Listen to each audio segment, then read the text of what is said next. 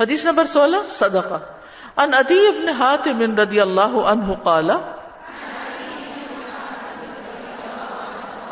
سمیت النبی صلی اللہ علیہ وسلم یقول، اتقوا النار، ولو بشق تمرت ادی بن حاتم رضی اللہ عنہ سے روایت ہے کہ میں نے نبی صلی اللہ علیہ وسلم کو فرماتے ہوئے سنا، جہنم کی آگ سے بچو، اگرچہ کھجور کے ایک ٹکڑے کے ذریعے ہی ہو۔ صحیح بخاری کی ایک اور روایت میں تھوڑی تفصیل ہے اس کی کہ آپ صلی اللہ علیہ وسلم نے فرمایا، تم میں سے ہر شخص فردن فردن اکیلا اکیلا اللہ تعالیٰ سے قیامت کے دن اس طرح کلام کرے گا کہ اللہ اور بندے کے درمیان کوئی تیسرا ترجمان نہیں ہوگا۔ پھر وہ دیکھے گا تو اس کو اپنے آگے کوئی چیز نظر نہیں آئے گی۔ پھر وہ سامنے دیکھے گا تو آگ ہوگی۔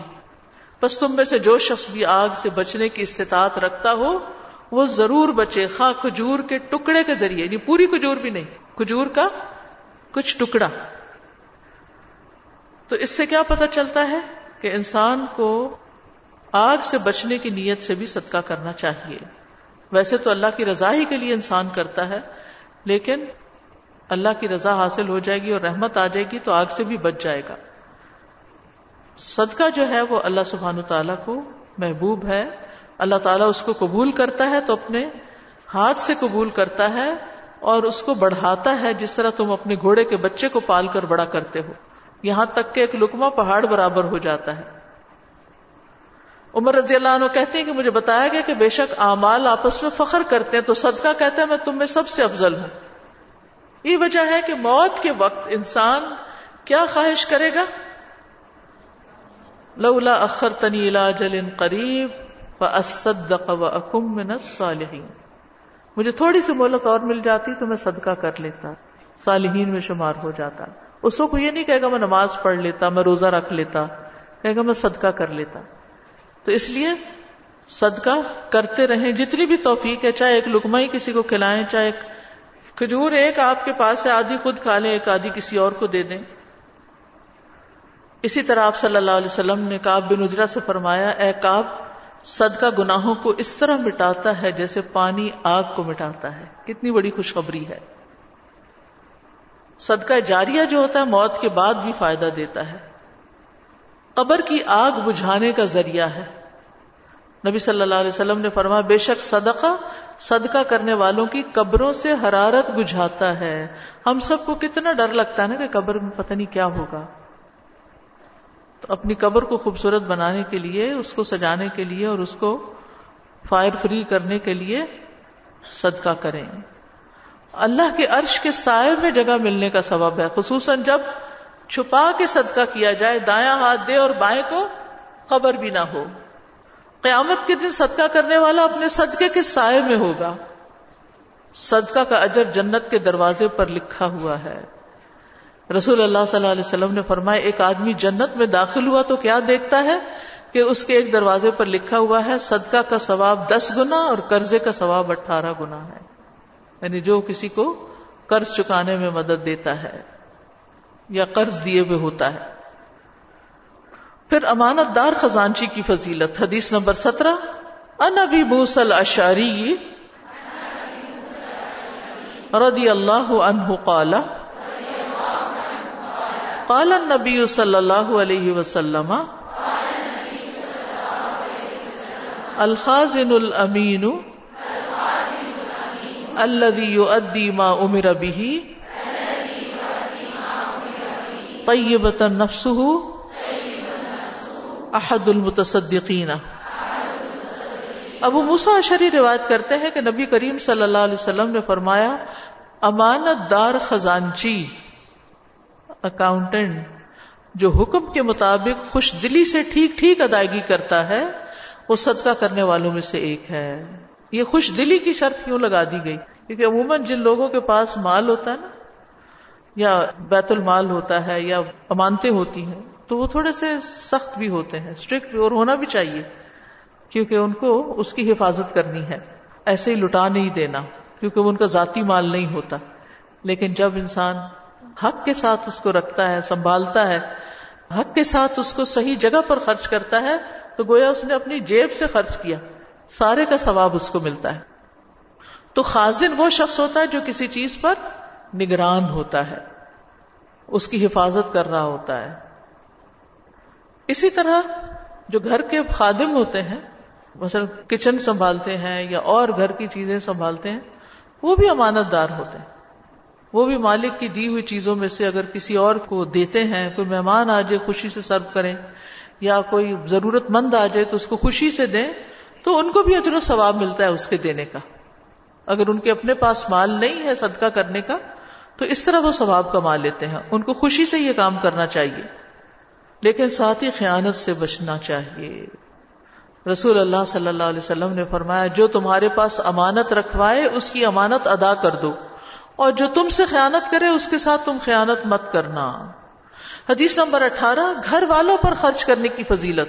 ہم بازو کو سمجھتے ہیں کہ صدقہ یا خرچ کرنا جو دوسروں پر ہوتا ہے، وہی ثواب کا باعث ہوتا ہے، جبکہ گھر والوں کو دینا بھی ثواب کا باعث ہے۔ اور ابھی مسعود ان نبی صلی اللہ علیہ وسلم قال اذا انفق الرجل على اهله يحتسبها، فهو له صدقه ابو مسعود رضی اللہ عنہ روایت کرتے ہیں کہ نبی کریم صلی اللہ علیہ وسلم نے فرمایا، جب کوئی آدمی اپنے گھر والوں پر خرچ کرتا ہے اور اس پر ثواب کی نیت رکھتا ہے، تو وہ خرچ کرنا بھی اس کے لیے صدقہ ہے۔ ٹھیک ہے؟ گھر والوں پہ خرچ کرنا ثواب کی نیت سے یہ بھی صدقہ ہے۔ یا کا لفظ احتساب سے ہے۔ اور جیسے رمضان کے بارے میں بھی آتا ہے نا منسام رمضان ایمان و احتساب تو احتساب کا مطلب اجر حاصل کرنے کی نیت کرنا۔ تو اس سے یہ پتہ چلتا ہے کہ خرچ کرنے میں نیت کی وجہ سے ثواب ملتا ہے۔ بعض اوقات آپ کا گھر والوں پہ خرچ کرنا بڑا مشکل بھی ہوتا ہے۔ آمدنی کم ہے، ذرائع کم ہے یا یہ کہ شوہر کے پاس ہے اور وہ خرچ نہیں کرتا۔ بعض خواتین اس پر بھی بہت اپسٹ ہوتی ہیں کہ ہمارا شوہر اچھا بلا کماتا ہے لیکن گھر والوں کو نہیں دیتا۔ پھر مجھے کام کرنا پڑتا ہے یا ماں باپ سے لانا پڑتا ہے اور بچوں پہ خرچ کرنا پڑتا ہے۔ ایسے بھی ہوتے ہیں۔ ایسی بہت ساری مثالیں ہمارے معاشرے میں۔ یا پھر جو عورت کما کے لاتی ہے، اس کو بھی نشے کے لیے اس سے چھین چھنا لیتا ہے۔ تو اگر ایسی سچویشن میں کوئی بھی ہے یا بعض اوقات لڑکی کے والدین خرچ کر رہے ہوتے ہیں، تو پھر یہ سارے کا سارا اگر وہ ثواب کی نیت سے کرتے ہیں، چٹی سمجھ کے نہیں کہ اللہ ہمیں اس پر اجر دے گا۔ تو ایک ایک چیز ان کے حق میں ثواب لکھی جاتی ہے جو وہ کھلاتے ہیں، پلاتے ہیں، پہناتے ہیں اور ضرورتیں پوری کرتے ہیں، بیٹی کی اور بیٹی کے بچوں کی، وہ بھی ان کے لیے ثواب لکھا جائے گا۔ تو اہل و عیال پر خرچ کرنا ایک تو واجب کے درجے میں ہے، جیسے بیوی بچے اپنے، اور ایک صدقے کے درجے میں ہے، جیسے شادی کے بعد بیٹی لوٹ آئی، یا پھر اس کے بچے، یا اور اسی طرح کوئی بہن بیوہ ہو کر آ گئی، یا کوئی بھائی بے روزگار ہو گیا، یا کوئی بیمار ہے، یا یتیم ہے، مسکین ہے، یا کوئی اور ضرورت مند ہے جو رشتے داروں یا گھر والوں میں سے، کیونکہ یہاں سب کے صدقات کی بات نہیں ہو رہی اسپیسیفکلی رشتے داروں، گھر والوں کی بات ہو رہی۔ تو ان سب کو دینا بھی صدقہ ہی شمار ہوتا ہے اور ثواب کا باعث ہوتا ہے۔ کیونکہ جب دینے کی باری آتی ہے نا تو ہم اپنوں کو بھول جاتے ہیں۔ بعض اوقات اپنے زیادہ ضرورت مند ہوتے ہیں۔ تو ان کو دینا بھی ثواب کی نیت سے ہونا چاہیے۔ ہمارے والد ہمیشہ یہ کہتے تھے کہ ہم تم پر اس لیے خرچ نہیں کرتے کہ ہمیں تم سے جواباً کچھ ملے۔ ہم تو اللہ کی خاطر خرچ کرتے ہیں۔ تو مجھے یہ بڑی عجیب بات لگتی تھی کہ اولاد پر بھی اللہ کی خاطر خرچ اور ان سے کوئی توقع نہ رکھنا کہ وہ کل کو کما کے کھلائے، کیونکہ ماں باپ بعض اوقات بچوں کی فیس بھاری بھاری اس لیے دیتے ہیں کہ کل یہ ہمارے بڑھاپے میں ہمارے کام آئے گا۔ تو اولاد پر بھی خرچ کرتے ہوئے نیت اللہ کی رضا کر لیں کہ اللہ نے ہم پر یہ ذمہ داری ڈالی ہے اور اس ذمہ داری کو آسن طریقے سے ادا کرنا ہے۔ تو اجر کے لحاظ سے ایسا صدقہ افضل صدقہ ہے۔ ابو رضی اللہ عنہ کہتے ہیں کہ رسول اللہ صلی اللہ علیہ وسلم نے فرمایا، ایک دینار تم نے اللہ کی راہ میں خرچ کیا۔ ایک دینار غلام کو آزاد کرنے میں خرچ کیا، ایک دینار مسکین پر صدقہ کیا، ایک دینار اپنے اہل و عیال پہ خرچ کیا۔ اجر کے لحاظ سے وہ دینار سب سے افضل ہے جو تم نے اپنے اہل و عیال پہ خرچ کیا۔ سب سے زیادہ ثواب کس پہ ہے؟ لیکن ہم اس کو سوچتے ہی نہیں کہ گھر والوں کو دے کے بھی کوئی ثواب ملے گا۔ حتیٰ کہ ایک گھونٹ پانی پلانے پر بھی اجر ہے۔ رسول اللہ صلی اللہ علیہ وسلم نے فرمایا، جب آدمی اپنی بیوی کو پانی پلاتا ہے، تو اسے اجر دیا جاتا ہے۔ ارباز کہتے ہیں کہ میں یہ حدیث سن کر اٹھا اور اپنی بیوی کو پانی پلایا اور اسے یہ حدیث بھی سنائی۔ پھر اسی طرح اگر بیوی خرچ کرتی ہے شوہر پر یا اپنے بچوں پر، تو اس کے لیے دگنا اجر ہے۔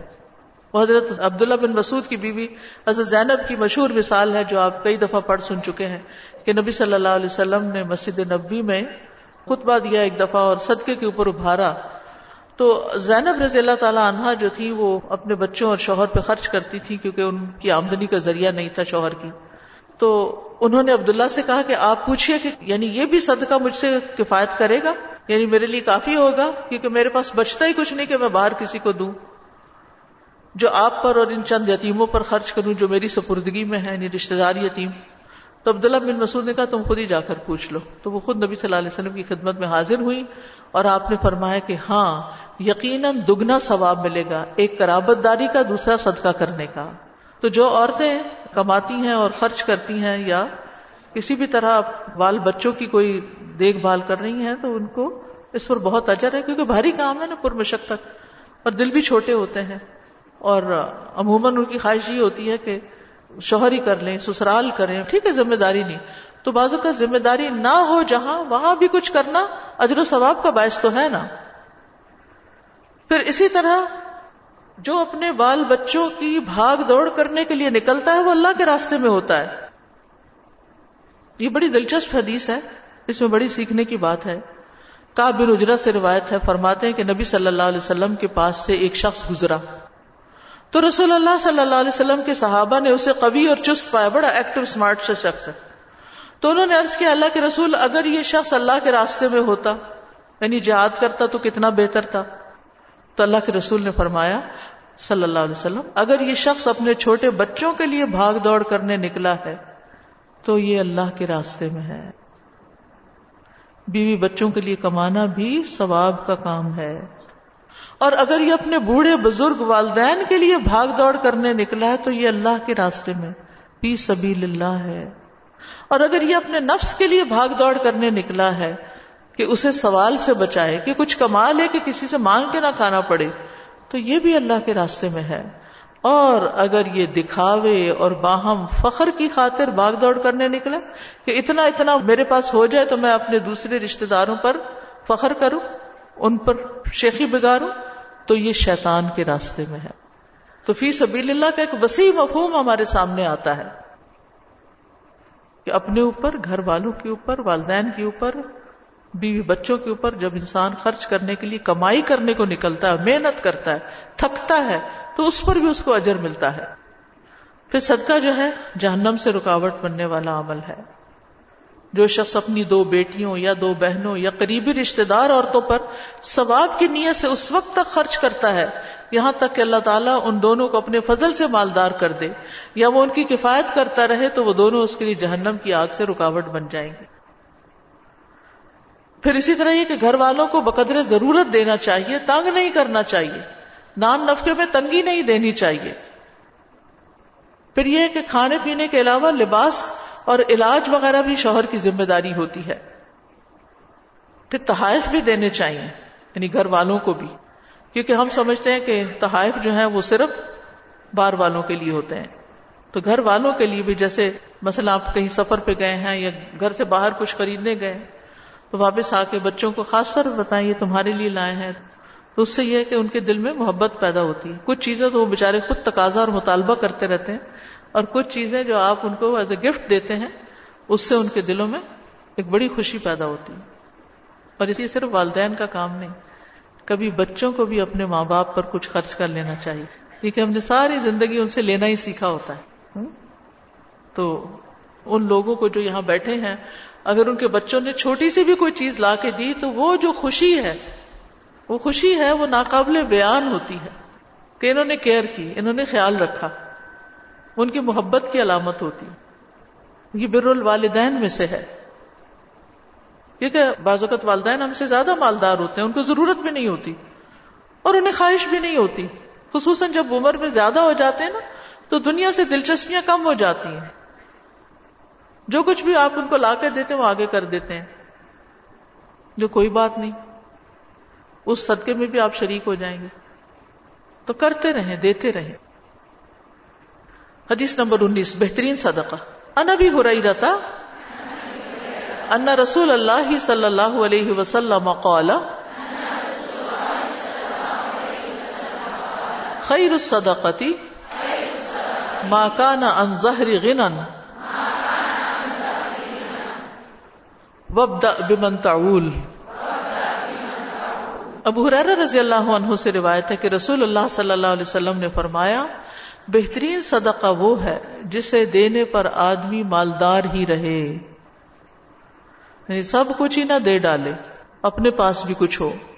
اور خرچ کرنے کی ابتدا ان سے کرو جو تمہارے زیر کفالت ہے یعنی جن پہ خرچ کرنا تمہاری ذمہ داری ہے۔ یعنی بہترین صدقہ کون سا ہے کہ صدقہ کرنے کے بعد بھی اتنا مال باقی ہو کہ انسان دوسروں سے بے نیاز ہے اسے مانگنے کی ضرورت نہ پیش آ جائے۔ یعنی ایسا نہ کہے کہ کاش میں وہ سارا کچھ نہ دیتا، آج میں اپنی ضرورت تو پوری کر لیتا۔ پھر اس سے یہ بات بھی پتا چلتا ہے کہ سب سے پہلے، سب سے اہم کام کرنا چاہیے۔ یہ ٹائم مینجمنٹ کا بھی اصول ہے۔ جو امپورٹنٹ کام ہو، وہ کرنا چاہیے۔ کچھ کام ہوتے ہیں ارجنٹ کچھ ہوتے ہیں امپورٹنٹ کچھ ہوتے ہیں۔ امپورٹنٹ لیکن ارجنٹ نہیں۔ کچھ ہوتے ہیں ارجنٹ لیکن امپورٹنٹ نہیں۔ تو اس میں انسان کو وہ کام کرنا چاہیے جو امپورٹنٹ ہو اور ارجنٹ ہو۔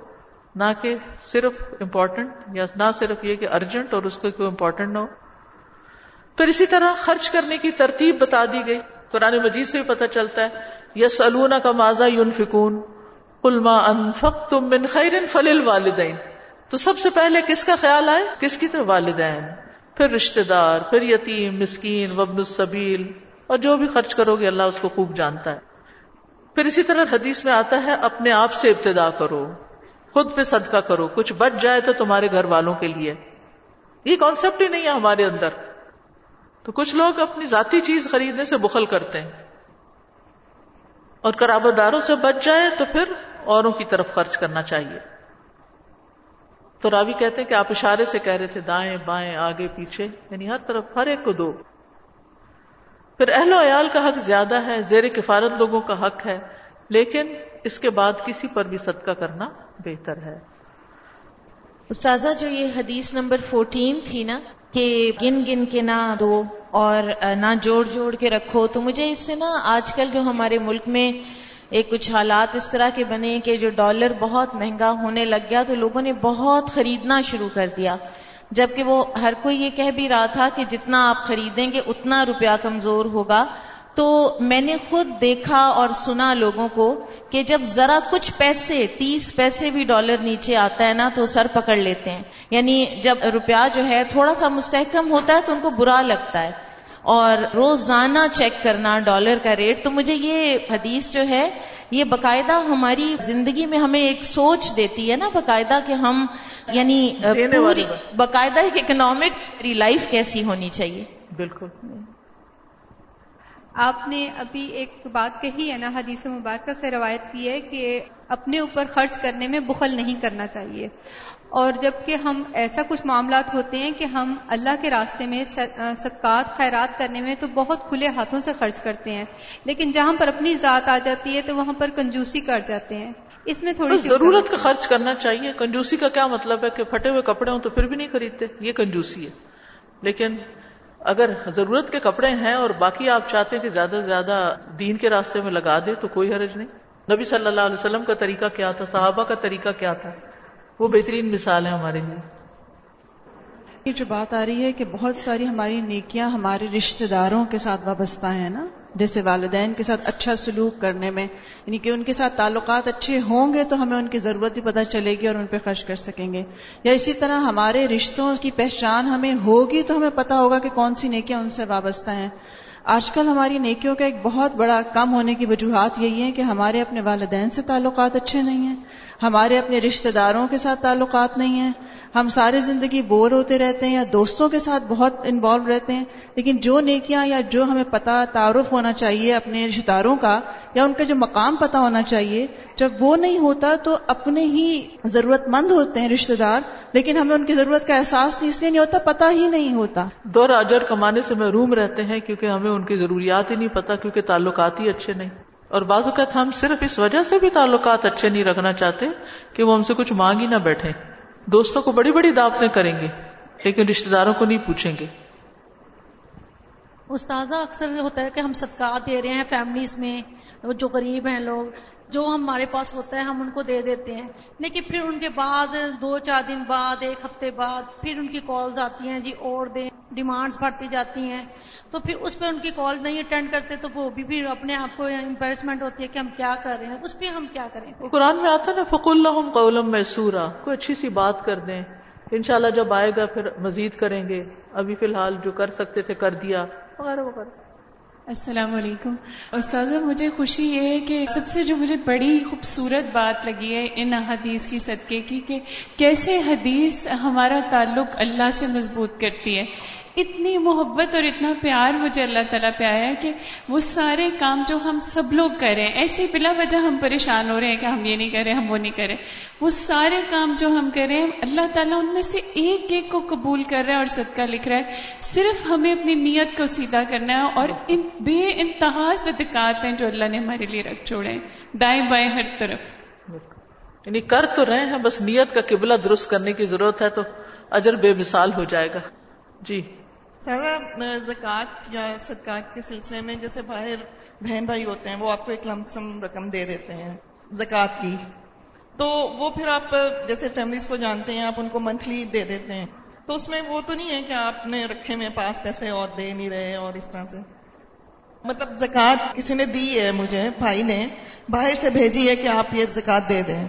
کافی بڑی رقم ہے۔